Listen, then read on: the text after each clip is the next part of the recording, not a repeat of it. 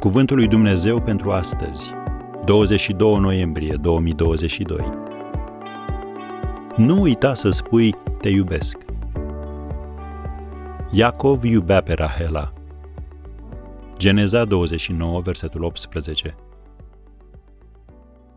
În speranța că își va putea salva căznicia, o soție și-a invitat soțul la o întâlnire cu un consilier.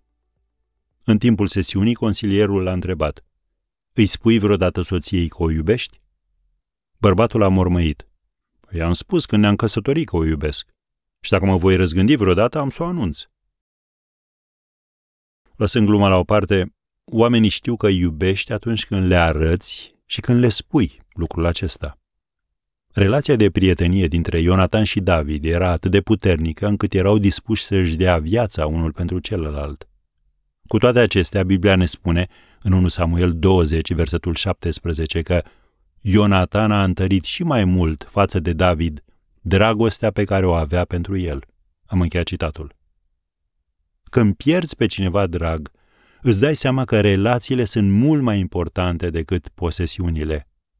Noi avem tendința să uităm lucrul acesta în urcușul nostru spre vârful piramidei sociale. Există ceva în cunoașterea faptului că mai ai puțin de trăit care îți schimbă radical perspectiva. Te face să dorești să umpli fiecare moment prețios cu acele vorbe semnificative pe care le-ai lăsat nespuse și cu acele lucruri importante pe care ai neglijat să le faci. Nu lăsa ca centrarea pe sine, deghizată în ambiție și zel religios, să te împiedice să-ți exprimi dragostea față de soțul sau soția ta și față de cei dragi care au nevoie să audă lucrul acesta.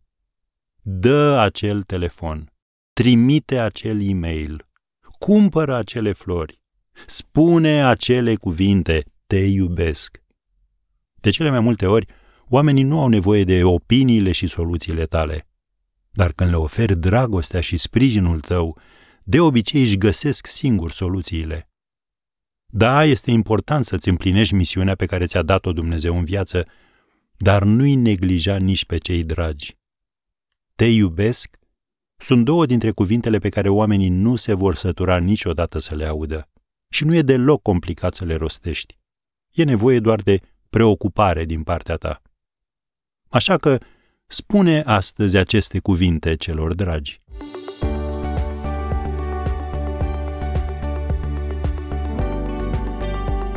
Ați ascultat Cuvântul lui Dumnezeu pentru astăzi, rubrica realizată în colaborare cu Fundația S E R România.